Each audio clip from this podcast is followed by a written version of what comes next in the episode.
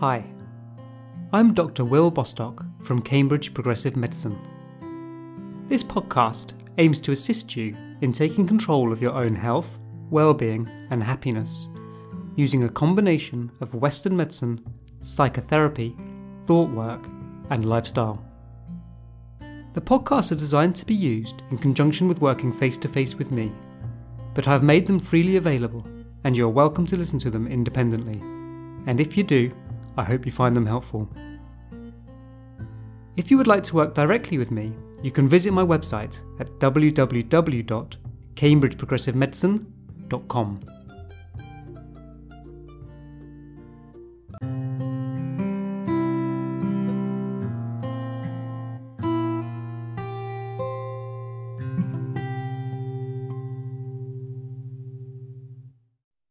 Hello, and welcome to episode 9. As advertised, today I'm going to talk about psychotherapy. Psychotherapy is all about learning to better understand ourselves, learning about who we are. This may seem odd. Of course, we know ourselves. We are ourselves. I think it is this sentiment that puts a lot of people off psychology and psychotherapy from the outset. It causes us to instantly dismiss it. The tendency is to immediately declare it nonsense. We don't like the implication that someone else knows more about us than we do. The implication that we might not really understand ourselves at all. It is a threat to our whole concept of self. It threatens to undermine who we actually are. It is certainly the way that I reacted to it until I was in a situation that forced me to ask some difficult questions. My dad always referred to the social sciences as noddy subjects. No wonder I was reluctant to engage with it. The brain is reliant on its concept of self for its peace of mind. It is the brain's comfort and security in the world. It is the structure by which the brain understands and interprets the world. If it is wrong, it means our understanding of the world is also wrong, and we naturally fear what we don't understand. This is an evolutionary survival reaction. What we don't know about may kill us. Uncertainty is danger, and therefore we fear it. And because of this, we will always fight to hold on to what we think we know, to avoid uncertainty and fear. But remember, if we want to feel better than now, that means feeling different from now. And to feel different, we must think differently. To think differently, we need to challenge what we think we already know. In episode 8, I suggested that when deciding what to believe, we should focus not on what is true or false, but rather on what is helpful or harmful to us. In order to do this, we must understand which of our beliefs are useful and which are not. But even this is getting ahead of ourselves. Often, we are unable to separate out which of our thoughts and beliefs are opinions and which are facts. If you think your opinions are facts, you are in trouble deep. When it comes down to it, it's surprising how little we understand about ourselves. This is the illusion of explanatory depth at work again.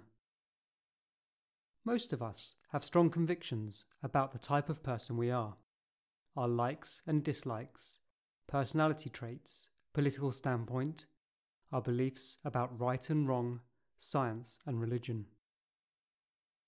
But these rules for living can be surprisingly superficial. If we really start digging into them, we find that we have no idea why we think the way we do, what the basis for our beliefs are, let alone if they are helpful or harmful to us. We may have emotional reactions to the people we meet and the situations we find ourselves in. We are offended by a joke, angered by a neighbour, love football and hate rugby, can't abide cyclists. But if asked why we have these responses, most of us who haven't previously engaged in therapy have no idea. In fact, the question doesn't even seem to make sense. Why is it that I hate rugby? Well, I just do. I happen to find it unpleasant. That's just me, the way I am. But this is wrong. Rugby is not an intrinsically hateful thing. After all, there are plenty of people who love rugby. There must be a reason why one person likes something and someone else doesn't. Psychotherapy is all about understanding where our beliefs come from, understanding why we have developed certain beliefs about ourselves and the world. Our likes and dislikes, beliefs and opinions are not developed by chance, but at the same time, most of us didn't actively choose them either. Our worldviews develop as a result of our experiences, especially the things we experience as children. We learn it predominantly from our parents, but also from our friends and family, teachers and mentors, wider society and the media, and from the things that happen to us. As a result of these experiences, every one of us develops both helpful and unhelpful ways of understanding ourselves and others and of interpreting our place in the world. For the most part, we have very little control over this process. As children, we don't get to choose which city we are born in, what lessons our parents teach us, or which school we go to. We have very little control over what happens to us, or the life position that we adopt as a result. We develop much of our worldview at a surprisingly young age. By the age of three, people may have formed fundamental beliefs about themselves that will persist for the rest of their lives. The older we get, the less influence our experiences have on our personal realities. Once we have formed an opinion, we like to stick to it. But if we can understand where our beliefs come from, we will also understand that they are subjective. Maybe if we'd been born in a different place at a different time and had different life experiences, we would have loved rugby, been more confident, a better listener, or more relaxed and less anxious. Perhaps if you'd been born 30 years earlier, you would have voted for Brexit and not Remain, and vice versa.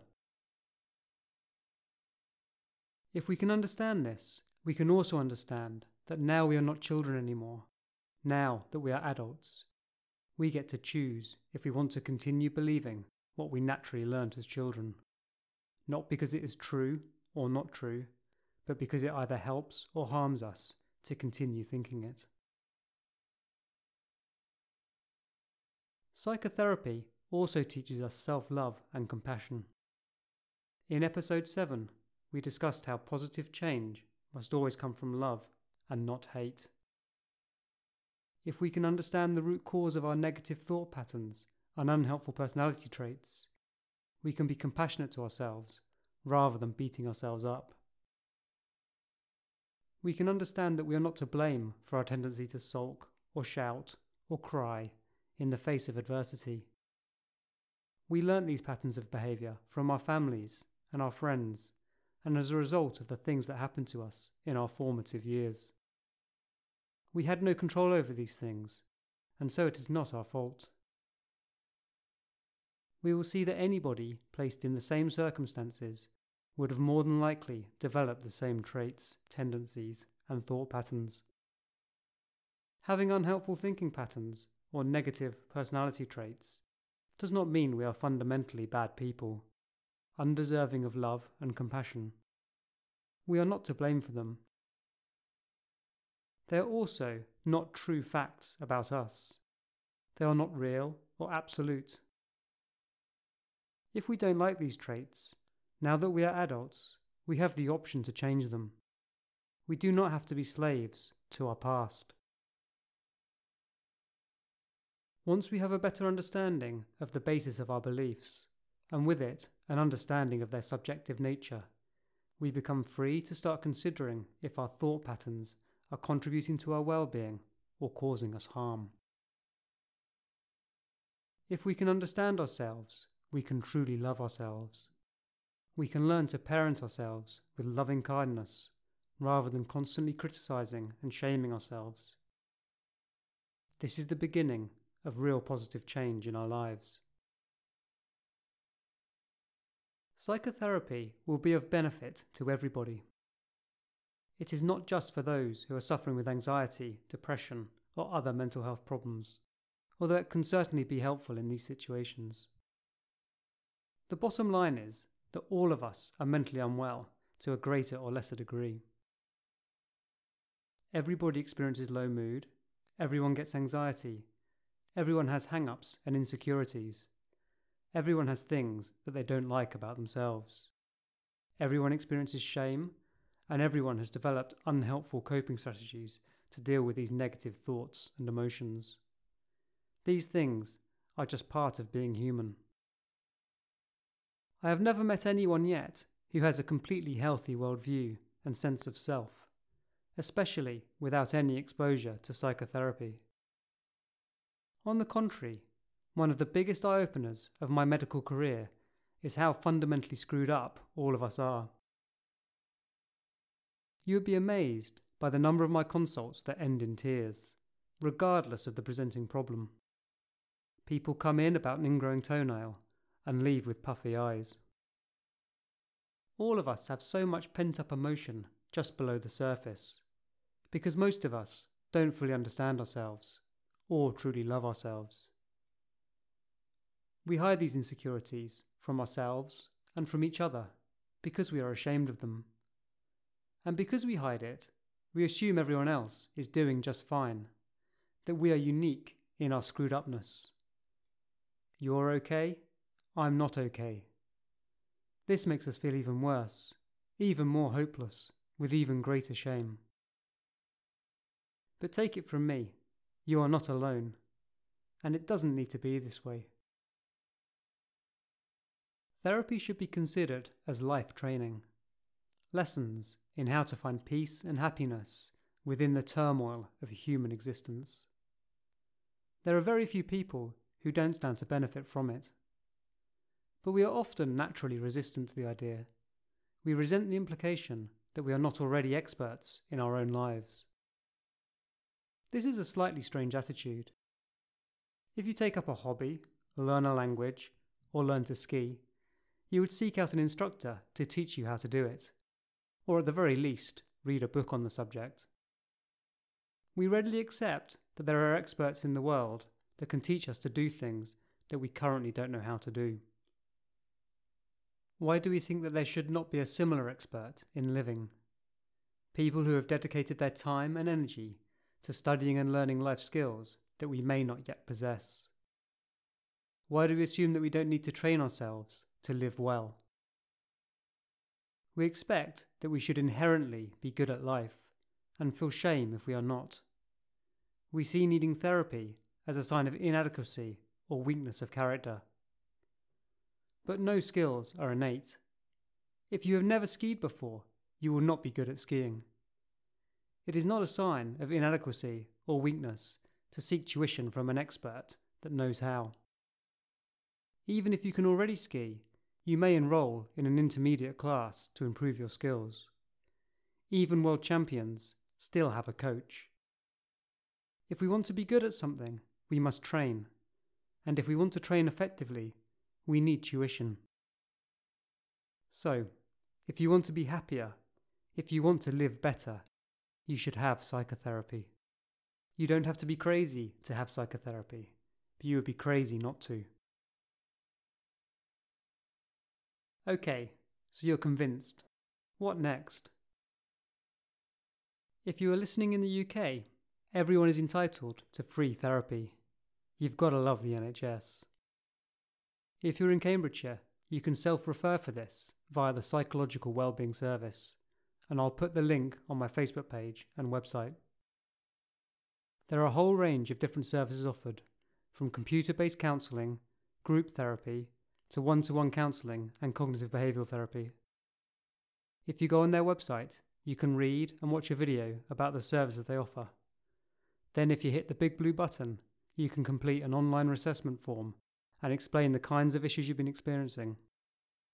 The team will then follow up with a telephone call and decide which service they think suits your needs. We're incredibly lucky to have it, and I'd highly recommend taking advantage of it. There is, however, a waiting list, and as great as the NHS is, there are limits to the services that are available. If you're outside the UK, or you have already done your six sessions of CBT and found that it was not enough, all is not lost. One option would be to see a private therapist. It can be expensive, but if you can afford it, what better way is there of spending your money than on your own happiness? As to which type of therapy, Freud or Jung, cognitive behavioural therapy or cognitive analytical therapy, I'm not sure it matters too much. The basic concepts are pretty much all the same. I think the most important thing is that you find someone you trust and believe in, and an environment that works for you. It does need to be psychotherapy though, and not just talking about your feelings. Talking about how bad we feel, how awful life has become, does not in itself make us feel better. The aim is not just to talk about your feelings, but to learn to understand them, so that you can change them. It has to be an active process. Not everyone will be able to afford private therapy. It can be expensive. But that's okay. Although I have had both CBT and CAT, most of my personal journey has been done independently, using online resources, podcasts, and reading. Ultimately, the only person capable of making a major impact on your health and well-being is you. Only you can control your own thoughts, and so you are the one that must do the hard work. Having someone to guide you on this journey face to face is helpful, but not essential. There are countless books available on self help, self improvement, and psychotherapy. There are several that I frequently recommend to my patients. I think a good place to start is with The Four Agreements by Don Miguel Ruiz. It is a beautiful description of why what we think we know isn't necessarily real, and how these false beliefs can be harmful to us. My mum bought me this book about 10 years ago. It is widely referred to in our house as Mum's book. She had been harping on for years about how it had changed her life, whilst my sisters and I rolled our eyes and thought, there she goes again. It sat on my bookshelf gathering dust, and despite her enthusiasm, I never opened it. It's an amazing book, and its message, the message that's the same secret of life as all the rest, truly is life changing. It's hard to understand why we are all so resistant to learning this secret, even when those closest to us are shouting about it from the rooftops. I will leave the link to this and some other recommended reading on my website. So, your homework for today is to go and have some psychotherapy. Whether it's making a referral online or starting with some of the recommended reading, I want you to start on your own personal journey of discovery to learn to understand why you are the way you are, to be compassionate and love yourself for the way you are, and to understand that the way you are today does not have to determine the way you are tomorrow if you don't want it to. I said at the beginning of this series that the road to health and well-being is not all plain sailing, that it involves a lot of hard work. Psychotherapy is not easy.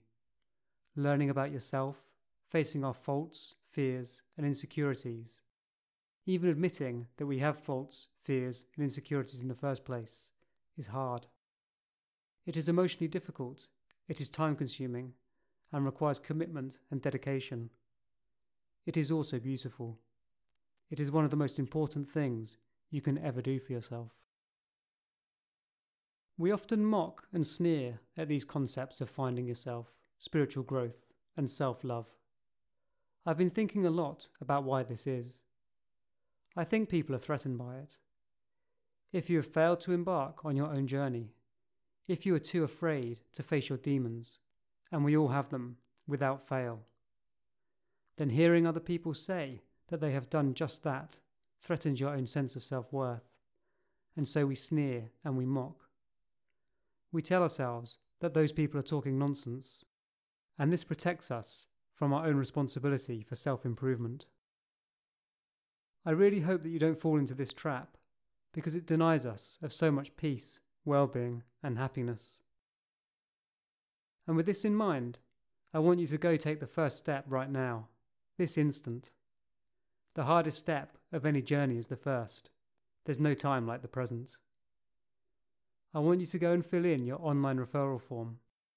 Honestly, even just the process of filling in the form can be therapeutic. It forces you to think carefully about how you are feeling and what might not be working for you. We bury this stuff because we don't want to face it, but it is always there, just under the surface, making us sad. Or, if you're not quite ready to make your referral yet, go order your copy of the Four Agreements and start reading. Action is itself therapeutic. Act, and you'll instantly feel a little better because you are taking responsibility and control. So go now and get on with it. You are lucky that you met me. You have been needlessly suffering for years because nobody told you that you didn't have to. This is incredible, exciting, game changing stuff. Today is the first day of the rest of your lives. I can't wait to hear about how you get on.